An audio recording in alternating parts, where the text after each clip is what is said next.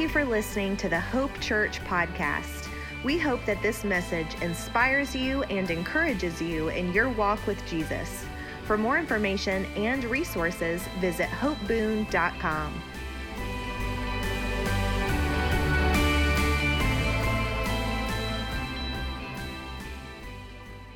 Hallelujah. Well, I'm going to just tell you right up front before I even get into any review, I'm feeling froggy this morning. And I'm coming at you double barrel, okay? Just buckle up. Y'all know that I love you? Do you know that I love you? You know that I, lo- I mean, I love you so much. I value you. I pray for you. I lay my life down. My wife and, our, and I and our family, we lay our life down for you because that's the way that the Bible teaches us how to be pastors. But I'm going to tell you, I'm going to challenge you this morning. And the book of James is going to challenge you this morning, okay? So I want you to be prepared for that. Just know that I love you and know that I'm coming after you. Hallelujah. We're gonna, we're gonna do just a real quick review of last week. Um, just real quickly, talking through some of the finer points of the context of the book of James. We asked the question last week when was the book of James written? It was written about AD 47, which makes it the oldest and first book of the New Testament that was written. There were no other New Testament books written. There, Paul had not written any letters yet. Matter of fact, he was just starting his mission, his very first missionary journey, right around the same year that James was writing this. James was the pastor of the church in Jerusalem, and this book was written to Jewish Christians in the city or from the city of Jerusalem who had been scattered into surrounding towns and villages due to very intense persecution. That's why James opens the book the way that he does. And he says, James, a bondservant of God and of, the, and of our Lord Jesus Christ, to the 12 tribes who are scattered abroad. He wrote to his countrymen who were experiencing intense persecution. Okay? We ask the question, who was James? and why was his, what was his identity and why does pastor josh consider him to be an unlikely biblical author james was not a likely author it was surprising for james to be the one who wrote the very first book of the new testament. Why is this? Because jesus was, was james's half brother james was the younger half brother of jesus. James was mary and joseph's second child. Of course the first one we know who he was. Jesus right? The Holy Spirit came and overshadowed Jesus, and he was born unto Mary. And then, sometime later, James showed up. And we asked the question can you imagine growing up in the shadow of Jesus? I mean, can you imagine if Jesus is your older brother? How many middle kids we got in the room? You, anybody else got older siblings? We know how challenging it is. I mean, it's hard enough to just be a younger sibling. How imagine how hard it would be if your older sibling is Jesus, right? How many times would you, how, how, frustrating would it be if you had to hear over and over and over and over again about the miracle birth of your older brother? It's like, oh, this is Jesus. He's our miracle baby. There's James. Stop playing with your food, right? It would be tough to be James. He was an unlikely biblical author. And we found out through, through Scripture that he couldn't bring himself to support Jesus' ministry. Him and his brothers and his sisters were actually opposed to what Jesus was doing during his earthly ministry, but then something changed. Something radical happened. What was it? He saw the resurrected Lord. When he saw Jesus after the resurrection, 1 Corinthians 15 tells us about it. When he saw Jesus after the resurrection, it changed everything. I'm here to tell you that if the resurrected Christ can save Jesus' brother in law or Jesus' brother, it can save you too. See, how, what is it that makes you a believer? Seeing Jesus, seeing the resurrected Christ, knowing that he's Lord. Amen? We ask the question what is the theme of James? And the theme of James, and if you're taking notes and you didn't get this last week, I invite you to write this down today.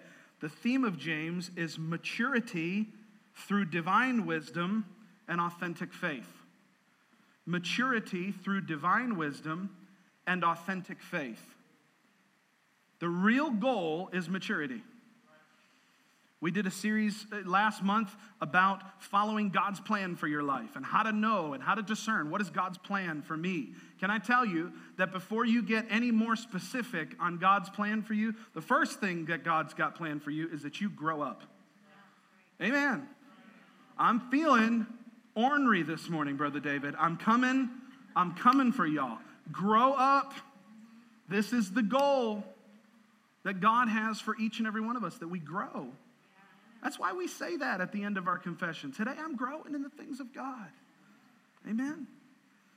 So, again, the theme is maturity through divine wisdom and authentic faith. We're going to see a pattern here that James is going to be contrasting two realities all the time through this whole book. He's going to be contrasting what is real and authentic with what is fake. He's going to contrast natural wisdom versus real, authentic wisdom that comes from God. He's going to be talking about fake faith that just puts on, you know, some faith for show and real faith that actually gets things done and can receive miracles. You follow what I'm saying? Yeah. Now, how many of you this week took our reading assignment seriously? You don't have to raise, well, good, raising your hands. All right, I like that. I gave you a reading assignment, and I want you to know I didn't just give it to you. This was God's idea. So let's take this reading assignment seriously. Tomorrow morning, when you read James chapter 1, my prayer and my desire is that you read it and see it through fresh perspective based on what we talk about this morning.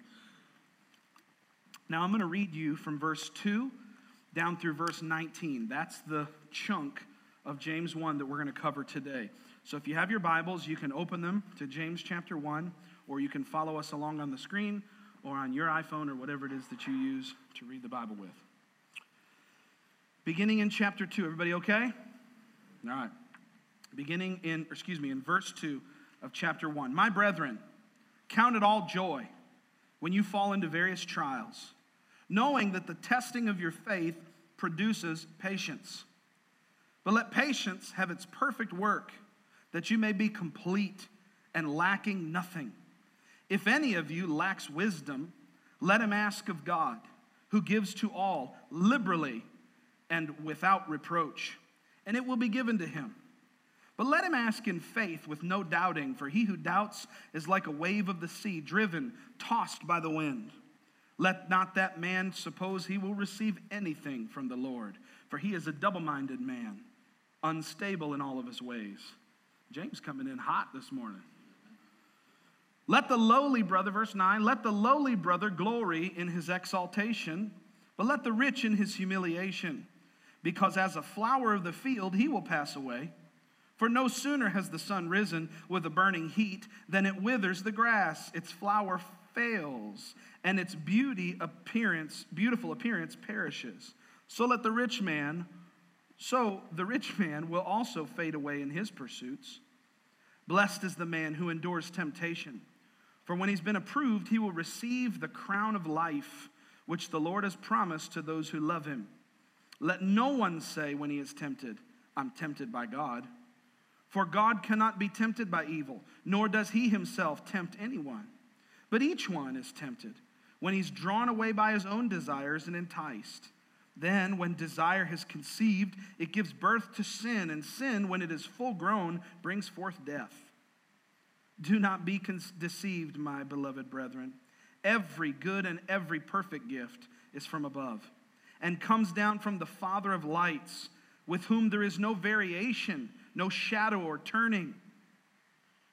Of his own will, he brought us forth by the word of truth, that we might be a kind of first fruits of his creation. So then, my beloved brethren, let every man be swift to hear, slow to speak, slow to wrath, for the wrath of man does not produce the righteousness of God. Boy, that's just, touch your neighbor and say, This is heavy. It's strong. It's strong meat. And, and here's, here's what I want you to hear before I jump into my analysis of all of this. I want you to understand that the book of James is written, and it's it, it, to believers just like you, and it's written strong so that it'll make you strong. Amen?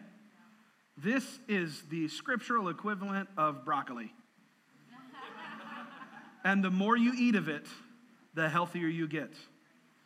This is, I mean, this is just like sitting down to a home cooked meal. It's, it's not going to be perfectly homogenized chicken like uh, McDonald's chicken nuggets. There, there may be a, t- a, time where you're taking a bite and you go, hmm, what's that in my mouth? Hmm, hold on, let me work this out. Have y'all ever eaten a home cooked meal before? Did you, ever, did you ever get chicken on the bone and it takes a little work? Yeah, amen. You get chicken on the bone, it takes a little work.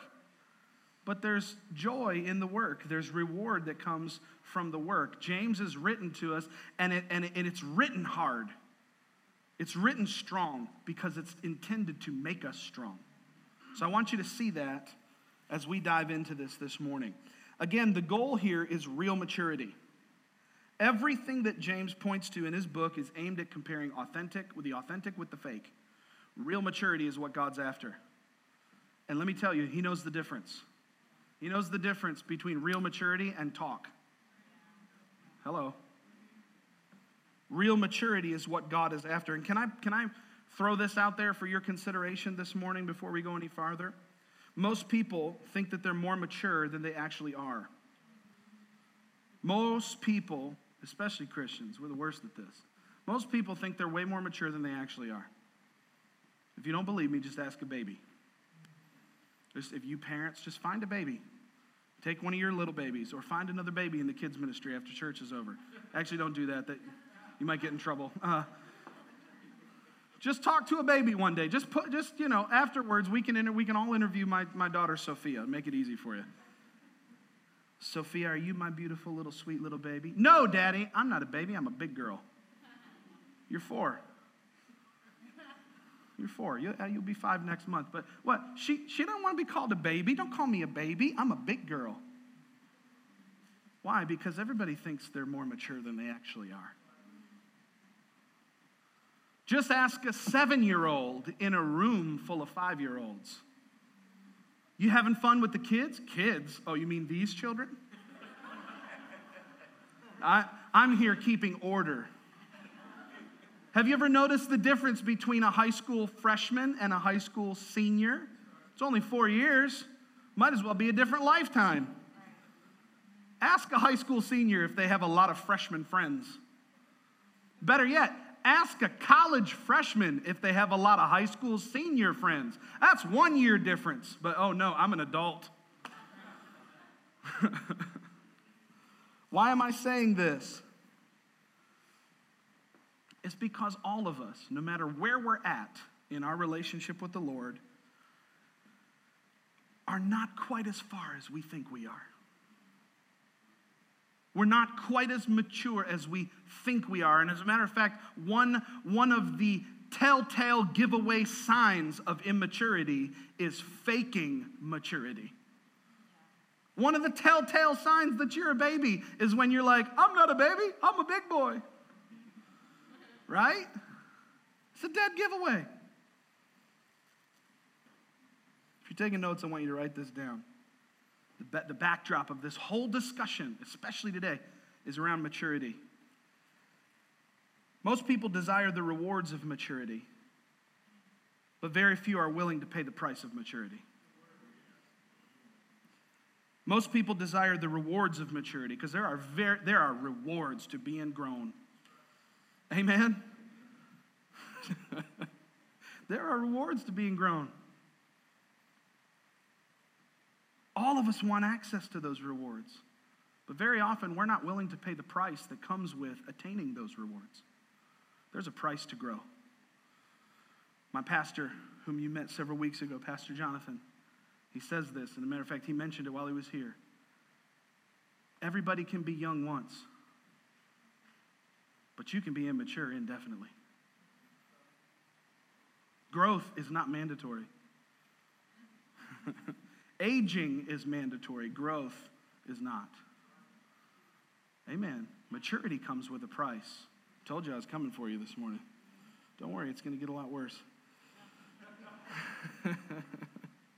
chapter 1, as we dive into our section of chapter 1 today, should be your playbook as a Christian. I don't know if you, like me, have ever thought, man, this would be so much easier if somebody would just write down some instructions. Anybody besides me ever thought that way? Boy, I just wish somebody would tell me what to do. Well, good news and hooray for you. Your ship has come in, and here it is. James chapter 1 is your playbook on life as a Christian. This is, this is a, the, the Christian's outline for how to live, especially when going through challenging times. This first chapter is all about how to come through the challenges and trials of life victoriously. In this first chapter, James shows us exactly how to go through the most challenging times in our lives and to come out of them better, stronger, and more spiritually mature. Don't you think this is good information for us to know? In fact, he gives us five commandments in this first chapter. We're going to review them all today. Five commandments that James gives us, straight to the point. I'm going to give all five of you, five of them to you, and then we're going to spend the rest of the time looking at them. Number one, number one thing that James tells you to do to be mature and to come out of every trial victoriously. Number one, count it all joy. Count it all joy. Number two, ask God for wisdom. Ask God for wisdom. Number three, glorify God regardless of your circumstances. Glorify God regardless of your circumstances. Number four, don't cave into the pressure. Don't cave into the pressure. And number five, be swift to hear, slow to speak, and slow to anger. I'll give them to you one more time because I know you're, I see you guys writing notes. Number one command when you're going through a tough time is count it all joy. The number two command when you're going through a tough time ask God for his wisdom. Number three, glorify God regardless of your circumstance. Number four, don't cave into the pressure. Somebody say that. Say, don't cave in. Yeah. And number five, be swift to hear, slow to speak, and slow to anger. it's kind of like three things, but he's bunched all into one sentence, so I'm just calling it one thing. Now, I want to look through those five things this morning. Before I do that, I want to, I want to debunk two misunderstandings. Two misunderstandings that I want to debunk about challenging times, trials, tribulations, tests, whatever words you want to use. Triple T. Tests, trials, tribulations, temptations. Two myths or two misunderstandings, I should call, call them, that we want to debunk right from the get go. Number one misunderstanding is that trials and tests come from God. This idea is a miscalculation in people's mind that God is putting tribulation in their lives in order to increase their faith. And maybe you've thought this before. If you have, it's okay. James is going to straighten us all out together this morning. Maybe you've thought that God's putting tribulation in your life for the sheer fact or for the sheer goal of increasing your faith. But the scripture is clear from cover to cover that the Lord is a help to those who are in need. The Bible says that the Lord fights our battles. Scripture says he's a strong tower into whom we run and we are safe. Right? The name of the Lord is a strong tower. The righteous run into it and they are safe. We find out that it's God who actually gives us wisdom on how to come through trials. He's not the one putting the trial on you to try to teach you something. Amen. That's not how God works. God doesn't teach you with trials. Amen. You know how He teaches you? With His Word, with His voice. Discipline and correction absolutely come from God. He's here to teach you, He's here to grow you up. He's just not going to send the devil to do it for Him.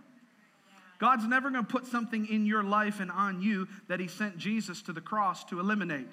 So Jesus is not going to try to give you faith by giving you cancer. It's not going to happen. That's not how it works.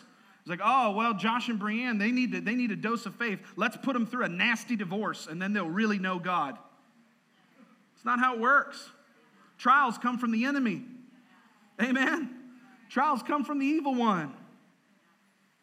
God's not the one testing you this morning. So that's the first thing we want to debunk. The second one is kind of part of that, which is this idea that, that the reason that the trial is there is to increase your faith. It's real easy to read verse 2 and come away with the idea that the trial is what gives me more faith. Let me read verse 2 to you again. My brethren, count it all joy when you fall into various trials, knowing the testing of your faith produces patience. Sometimes we read that and we come away with this idea that the test produces faith. It doesn't, the test produces patience. If, if the idea that tests and trials are in our life to make us, to, to give us faith, if that was true, everybody on the planet would have loads of faith because everybody on the planet's experienced plenty of trials. Anybody ever have a bad day? Right? Anybody ever walk through a tough season, a tough situation? All of us. The scripture is very clear. The scripture says that it rains on the just and on the unjust. You're not immune from bad things happening to you. Nobody is. But those bad things, when they come, they're not there to try to produce faith in you. They're there to determine whether there's any faith there or not. Trials don't give you faith, they just expose whether you have any or not. Amen. Tell him I'll be there. Someone once asked Dr. Oral Roberts this question What was the traumatic experience that God allowed you to go through to give you such awesome faith? What was the traumatic experience God allowed you to go through to give you such awesome faith? Dr. Roberts looked at the man and said, I got born again. I got born again. That was the traumatic experience that God put in my life to give me such powerful faith. If trials were the mechanism that God used to give us great faith, then we would all have huge faith. And furthermore, if it was the pitfalls of life that give us great faith, then why would God give us a Bible filled with His wisdom on how to avoid life's nastiest pitfalls? If the pitfall was designed to increase my faith, then why would, why would God give me six different verses to say, here's how you avoid that situation? No, God wants you to grow up. this is going to be my favorite two words for this entire series grow up. Just grow up. Hallelujah. Trials come from the enemy in order to get us to quit. I want you to understand the reason that they're there. The trial's not to try to produce something in you. Now, if you want to take the trial and make it work for you, you can do that. You can rise up in faith and say, you know what, this trial's coming against me to try to get me to quit, but I'm going to determine that it's only going to make me stronger and I'm going to keep walking with Jesus. That's totally up to you. That's totally up to you and your faith. You can absolutely take everything the enemy throws at you and turn it around and make it his worst nightmare and say, Yeah, bring it on, devil. Come on. If you, if you go through the trial the right way, you'll come out stronger and you'll come out bolder. But the purpose of the trial is coming from the enemy in order to get us to quit, in order to pacify us and make us ineffective in the kingdom of God. Remember what I said at the beginning the trials that James is talking about here specifically. These trials specifically are created by Satan in an effort to get us to redefine our commitment to Christ. These have to do, these the things he's describing here have to do with the persecution that these Christians were under. Intense persecution from so many different angles. And James has given them secrets on how to overcome that persecution and do it victoriously. And you need to understand that the reason the devil throws trials at you is number one, to get you to quit. And number two, if he can get you to quit, after you've quit, number two, he wants you to just actually redefine your commitment to Christ altogether. When you're making progress in the things of God, you're moving forward, you're growing, you're developing, the only thing the devil has against you is to try to get you to either slow down or quit. He's already lost control of you. When you gave your life to Jesus, you, I mean, you, you're off limits to him now. When you give your life to Christ, you're no longer his possession. You belong to Jesus now. Your heart is clean. You're pure before God. You're in the family of God. So the only thing he can do is get you to slow down. And if he can get you to slow down long enough, he'll get you to quit. And then if he can get you to quit and stay quit, he'll get you to start to redefine your commitment to Christ. To renege on your agreement that you made with Jesus that I'm going to love you and serve you, you're going to be my Lord. That's the goal. So, how do we come through these challenges that James is talking to us about victoriously? How do you win in life when all the chips are stacked against you? You ever have a bad day where you felt the chips were just stacked against you? Just like, I don't know how I'm going to get out of this day. Yeah, we all have, right? As I said earlier, he gives us five clear cut points, five clear cut instructions. The first one is in verse 2 Count it all joy. Count it all joy. Now, this word count, when I first read it in the Greek, actually surprised me. But the more that I dug into it, the more I understood why it's written this way. Count it all joy when you fall into various trials, knowing the testing of your faith produces patience. The word count in Greek here means to lead. Isn't that interesting? I didn't see that coming, did you? Count it all joy to lead? It means to lead, to rule, or to command, to have authority over. That's what this word means in the Greek to have authority and to count, or excuse me, to command and to lead and to rule. A good way, perhaps a better way, to describe this verse would be to say, command your own joy when you get into a challenging situation. Hey, now it's starting to make sense. Now it's starting to go, okay, wow, that's amazing. You, you have the responsibility in your life to command your own emotions. Oh, I need some millennials to hear this. I need some Gen Zers, some TikTok influencers to hear what I'm about to say. You have a responsibility from God to command your own emotions. You are called to go into every situation of life and command joy in your own life. Oh, but Pastor Josh, you don't know what she did to me. You don't know what he did to me. Uh, you don't know the situation. I'm so sorry, but it was five years ago. Get over it and learn to command joy in your life. I told you I'm coming for you this morning. You may be surrounded by depression. You may be surrounded by anxiety. What does Psalm 23 says, say? This spoke Ash County there for a second. What, is, what does Psalm 23 say? It says, He prepares a table before me in the presence of my enemies. He anoints my head with oil. My cup runs over. Goodness and mercy follow me all the days of my life, and I dwell in the house of the Lord forever. You might be in the middle of hell surrounding you. You still have a responsibility to command your own joy. You still have a responsibility to grow up and walk by faith and not by sight. What does the scripture say? The just live by faith. How do we do it? We walk by faith and not by sight. We got a bunch of people in this world walking by sight. Oh my God, don't let me go down this road, but I'm going to anyway. Can I ask you this question? And it's a very honest question, it's a real question. We got to learn to command our own joy. How much life are you going to have to live before you realize that you are the only one in charge of your emotions? How much life are you going to have to live? 10 years, 15 years, 20 years, 25, 30, 35, 40, 45, 50, 55, 60? How many years is it going to take before you just realize nobody is responsible for your emotions except for you.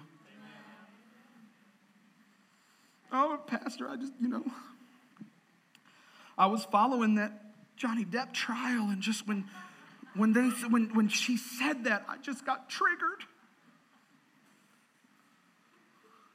Grow up! Grow up! Grow up. Young people, Young people. This is especially pertinent for young people. I need you to hear this. I need you to hear your pastor this morning. I need you to hear your dad this morning. You cannot let the world around you tell you how you feel. You can't do it. You can't do it. Because if you do and you do it long enough, you're just going to become a spiritual, spineless blob of an amoeba that can't stand under anything. The Bible says love bears up under all things. Love, the love of God will create in you a sturdy system of life that will cause you to be able to bear the weight of all kinds of things. How are we going to win the world for Jesus if we can't command our own joy? Told you I was coming for you this morning. But I love you. You know that, right? I mean, we got people, I'm going to soapbox this for another second and then I'm going to move on. We got people who can't even command joy when they see other people's trials. We got people whose mission in life it is to be offended on someone's behalf.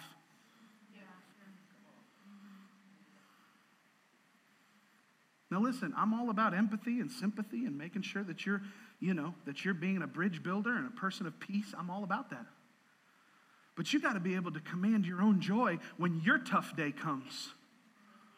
But some of us can't even command joy when we see something bad that happens to somebody else on Instagram. Grow up. It's time. It's time to grow up. Immaturity is what allows us to let the world around us tell us how we feel. And if we do that long enough, then the world telling us how we feel is going to slowly morph into the world telling us how we live. And we don't want to go there. So, number one, count it all joy. You still with me? You still love me? I haven't hurt you too bad, have I? Number two, ask God for wisdom. Ask God for wisdom. How do I come through a trial? How do I, what's my playbook for victorious living in every situation? Number two, ask God for wisdom.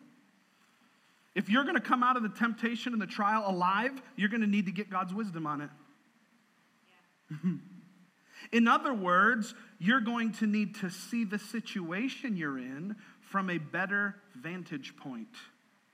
You're going to need to see things in your life from God's perspective. How many of you have heard me talk about this experience I had one of the many times I flew into, into uh, New York City? I used to go to New York City a lot back before COVID. And uh, I was flying into LaGuardia, and if you've ever flown into LaGuardia, it's in the northern part of Queens, and it's just on the East River. And when you come in over the Hudson and you come in over the bay towards LaGuardia, you fly right over the Statue of Liberty and you fly right past southern Manhattan. It's one of the coolest views from a plane. And I remember distinctly feeling so different because I'm from New York. I've been to New York so many times and have really, I love that city. It's just a wonderful place. I've been to New York when it's jammed, like wall to wall traffic, and you can't move, and it's and it's crazy and you feel like a little tiny ant uh, uh, you know in this big huge thing and you're surrounded by all these buildings. If you've ever been down fifth avenue you know what it's like to be surrounded by just huge tall skyscrapers. You can feel dwarfed and tiny and, uh, and invisible in southern manhattan. But i remember flying into laguardia that day and looking at the streets that i've been on where i remember being in taxi cabs and thinking gosh this place is crazy but it didn't feel so crazy to me when I was flying above it all, looking at it all from a different perspective. You see, when you get into the trials of life and the situations where you feel pressed, where you feel like you're in the taxi cab, when you feel like, you know, you're, you're, you're just pressed on every side. Paul talks about it in, to the Corinthians. He says, we're, we're pressed on every side, but we don't despair. Why? Because Greater is he that's in me than he that's in the world. And I've come to understand that if I learn to get in the airplane and see things from God's perspective, it'll give me a completely different view of the situation.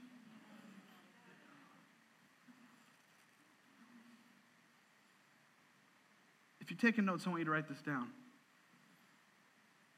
Number two is that we ask God for wisdom. And here's what I want you to take away from this God's wisdom comes from God's perspective.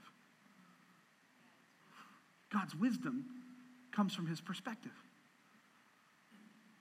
When you can begin to when you can begin to see through God's eyes, you start to look at your life through the perspective of the one who sees the end from the beginning. You start to look at your life through the perspective of the one who was and is and is to come. You begin to look at your life through the perspective of the God who created everything that you can see and everything that you can't see. God's wisdom comes from God's perspective. Number three, how do we how do we come through challenging times victoriously, James? Number one, count it all joy. Number two, ask God for wisdom. And number three, glorify God regardless of your circumstance. I forgot to tack this on to number two. Once you get God's wisdom and his perspective on it, don't change your mind. I'm not going to get into it for the sake of time, but what he talks about there, about being double minded, and that double mindedness creating instability in all your ways is like one day you see from God's perspective, the next day you get, you know, get tied back up in the news cycle. And then the next day you, you break free from that and you go, oh, praise God, I'm going to walk with God. And then now I'm starting to see things from God's perspective again. And oh, you know, Sister Sally and her opinions came and just, just pulled me back in. Y'all ever see The Godfather 3? Michael says, just when I thought I was out. That's how emotions are sometimes. Just when you thought you're out, they pull you back in. When you get God's wisdom and you get his perspective, don't change your mind. Number three, glorify God regardless of your circumstance. This is, this is from verses 9 down through verse 11, where he's talking about the poor man and the rich man. Why is James talking to us about the difference between the rich and the poor person? Has he got something against poor people? No. Has he got something against rich people? No. Why is James using this as an example? Because he's trying to teach us this idea of glorifying God no matter what the circumstance is. Because wealth or lack thereof is not a predetermined indicator of how you're going to respond when things get tough. Why does he bring, why does he all of a sudden take this left hand turn into, into contrasting rich and poor people? It's not because he has anything against or for either of them. It's just simply to help us to understand that, hey, if you're rich and you're on your way down, glorify God. If you're poor and you're on your way up, glorify God. Whatever circumstance you're in, you need to be giving God glory. Hallelujah. No matter what, no matter where you find yourself in life, man, if things are really going good, seems easy to praise God. And, it's, and, and when things are really, really going bad, seems easy to pray. Doesn't it? Anybody ever get in a real bad jam and you're like, I need to pray? It seems like on the opposite sides of these spectrums, it's easy to get with God. It's when you're in the middle that's tough. Right? It's when like nothing's really going bad and things are going pretty good. We got everything under control. That's when we tend to forget God. Come on, I'm talking to you this morning. Just look straight ahead and you'll know I'm not talking directly to you.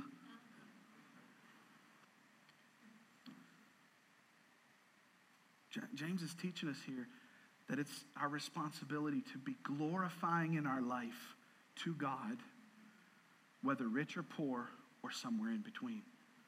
When you're on your way up and when on your way down, give God praise. Amen. Glorify Him, guys. Do it when it's hard. Do it when it's not easy. It's easy to praise, praise God at church on Sunday, especially with a band like ours. It's easy, man, when the music is going. James, you know, I mean, it's just easy when the music is going and we're singing and we're raising our hands and we're saying, Praise God. It's tough on Tuesday morning when you found bad news. Amen. All right, I won't camp on that anymore. Glorify God regardless of your circumstance. Number four, don't cave in to the pressure. Don't cave in to the pressure. Verse 12 says, Blessed is the man who endures temptation, For when he's been approved, he will receive the crown of life which the Lord has promised to those who love him. Let no one say he is, when he is tempted that I'm tempted by God. Now, why, why is this word temptation so important here? Uh, in my study of this, I discovered that the word trial in the early part of the chapter and the word temptation here in the later part of the chapter are exactly the same Greek word, translated, conjugated the exact same way. So, literally, the word trial at the beginning and the word temptation in verse 13 is the identical Greek word. Same word. So, why, why do the translators use it as the word temptation here? I believe that number one, this validates the point we made at the beginning that, that trials and temptations, tests, tribulations, whatever you want to call them, don't come from God. James makes it real clear here. If you get tempted by God, if you go into a trial, if you, excuse me, if you get tempted, if you go into a trial, you go into a, a tribulation situation, don't step back and be like, God's doing this to me. God cannot be tempted by evil, neither does he tempt. So, why is this word temptation used, even though it's the same word as trial eight verses ago? The language that James uses here is very important. It's the same concept as earlier, it's just that here James is highlighting a different aspect of a trial, which is this idea that every trial comes with a temptation. Every time you get into a pressing situation, there's always a temptation that comes with it. What is it? The temptation to quit, the temptation to back off your faith the temptation to throw away what you've already learned to be true. We just got God's wisdom a few verses ago. We just got God's perspective a few verses ago. We understand what's really going on in the situation. But if the situation persists longer than you do, you'll give up on the perspective that you got from God and you'll go, man, I guess Jesus doesn't love me after all. Thought he did, guess he doesn't. That's why James says, you know what you need? Perseverance. Blessed is the man who perseveres when the temptation comes. He's going to get a crown of life. She's going to get a crown of life. God's got reward in store for you when you persevere, when you make a decision, when you put your feet down and draw a line in the sand and say, Come hell or high water, I'm going with Jesus. I don't care what society says to me. I don't care about the reorgan, reorganizing and rearranging of morals in my society. I believe what Jesus says. I believe what the Bible says. I'm going to stick with what my God said is true, and I don't care what anybody else thinks about it. Woo! Blessed is the man who endures this temptation. You see, the thing that's going to help to grow you up, after all, this is what this book's all about, is growing up.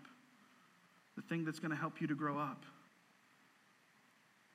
is by persevering when the enemy comes to press on you. When you, when you get between a rock and a hard place, as they say. And the easy thing is just to pull back and give up and say, ah, whatever, it's not worth it. You know, if you look at other countries in the world, you look at other places in the world, there is a very real pressure for Christians to deny their faith. I remember when I was in youth group, and maybe Sean might remember this. I don't know why I keep hearkening back to our younger days today, but you and I may remember, you may remember this. We had a missionary come to speak to us in our youth group, and we actually couldn't use his real name, and we couldn't talk about anything that he did to our that he did with our friends. In fact, they, they told us, hey, when you go to school tomorrow, don't say anything about what you're, what you're hearing tonight, because he was a pastor that served the underground church in Saudi Arabia. And he came to talk to us and to minister to us. Do you remember this? No, you don't remember it. You must have been on, you must have been gone that week. Uh, but but we had this guy and he came and he was from the underground church in Saudi Arabia and and he talked to us about listen where, where I live and where I work and where I pastor, if they know that I'm a Christian, they'll cut my head off. That's a real thing. I mean, I know that, you know, Portland is kind of sketchy right now, but at least it's not Saudi Arabia, right? Hmm. But, but we, let me tell you something. And this is, I want to close with this. We're, we're in, a, we're in a, a, a shifting scene in the world. And particularly in our country, and I know you see it and you feel it and you see it all around you. It's becoming increasingly more hostile to hold to the worldview that you and I possess as Christians. And, and, and, and, and we're seeing a day where it's costing us more now to declare the lordship of Jesus Christ in our communities, in our families, in our churches, in our homes. And, and, and why I want to say this is because James is beckoning us here that when we get in situations where our faith comes under fire and where we enter into a trial uh, that is exposing and trying to get us to back off on our, com- our commitment to the lordship of Jesus, when we get in that situation, he's saying, don't fold under the pressure. Don't quit. Notice the language in verse 12. Blessed is the man who endures temptation, for when he's been approved, he will receive the crown of life. Watch this, which the Lord has promised to those who love him. Notice this language and, and keep in mind that biblical language is never wasted.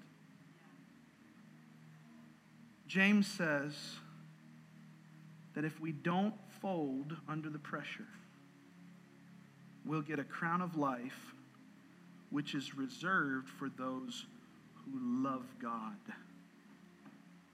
One of the ways, not the only way, but one of the ways that you can gauge your love for God is in your ability to persevere. One of the ways that you and I demonstrate that we love the Lord is that we don't fold when the going gets tough.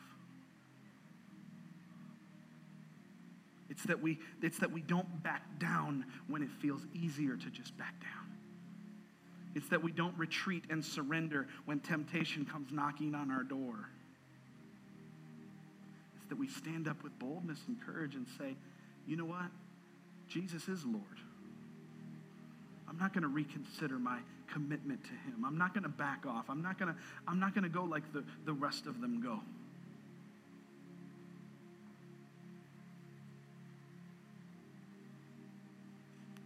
Blessed is the man who endures temptation. Now the fifth the fifth key that James gives us is in verse 19. It says, Be slow to hear, or slow to be swift to hear, slow to speak, and slow to anger. What does that mean? We'll talk about it next week. Come on, y'all, stand up to your feet.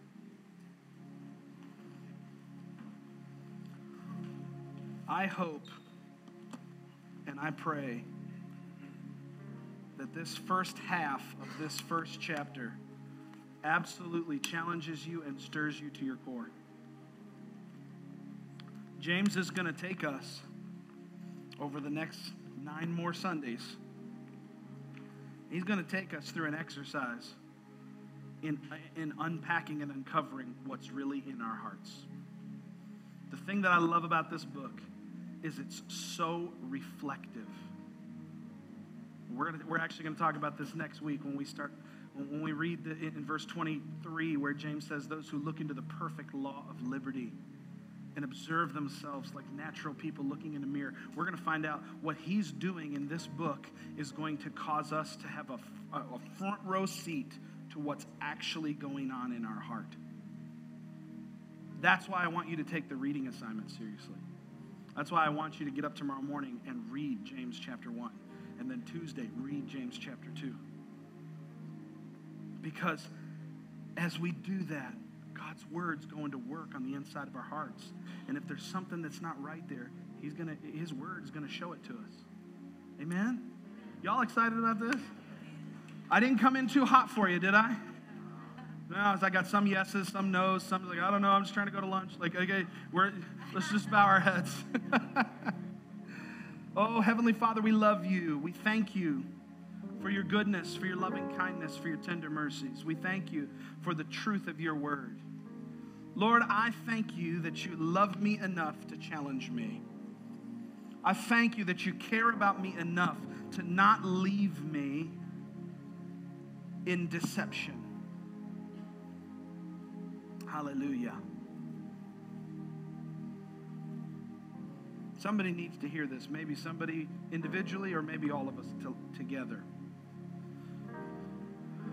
The Spirit of God loves you so much that He's unwilling to leave you in the condition He finds you in. If you go back to the book of Genesis, chapter 3, we see the story of Adam and Eve having transgressed in their sins. And God issues a judgment and what appears to be a punishment when he says we have to we have to and this is my paraphrase we have to take them out of the garden lest they continue to eat from the tree of life and live forever it's a perplexing verse but it perfectly demonstrates what i'm what i'm saying to you now that jesus loves you so much that He won't let you stay ignorant. He won't let you stay in sin. He won't let you stay in the condition that He finds you in. Like He said over Adam and Eve you can't eat from the tree of life and continue to live forever. Why? Because their heart condition had changed. They had, they had taken sin into themselves. Now they were polluted. And God said, We can't let them be polluted forever. And it was from that moment that the, the plan of redemption began to kick in. And Jesus, thousands of years later, shows up on the scene to go pay the price on Calvary's cross and undo everything that Adam did. And now we can partake of the tree of life. We get to live forever. We get to enjoy what Adam should have enjoyed. Why? Because God was not God was not satisfied with leaving us the way he found us. So when he when he gives us strong truth like what he's given us from the book of James, there's a reason, there's a purpose, there's a plan involved, and that is that you and I would not stay weak forever, that we wouldn't stay babies forever, that we wouldn't stay immature forever, but that he would show us the truth of his word and that truth would cause us to grow in the things of God. So, though it's hard, and though some of these things have been hard and challenging to hear, and I know you're going to go away and you've got some things that you might wrestle with this week, wrestle. Can I give you permission to wrestle with the word this week? Wrestle with the word. Let the word perfect you on the inside.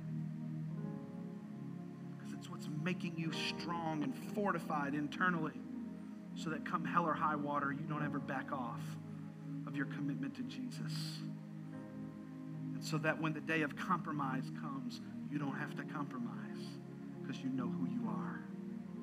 Oh, glory to God. Isn't it so good to know who you are? Let's stretch up our hands towards heaven and close in prayer. Father, we love you so much.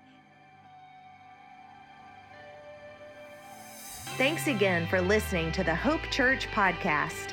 Our church exists to see people from all walks of life know Jesus, connect and grow discover their purpose, and make a difference in this world. If you would like to connect with us further, or if you need prayer or assistance, please visit us at hopeboon.com, where Jesus loves you, we love you, and your life counts.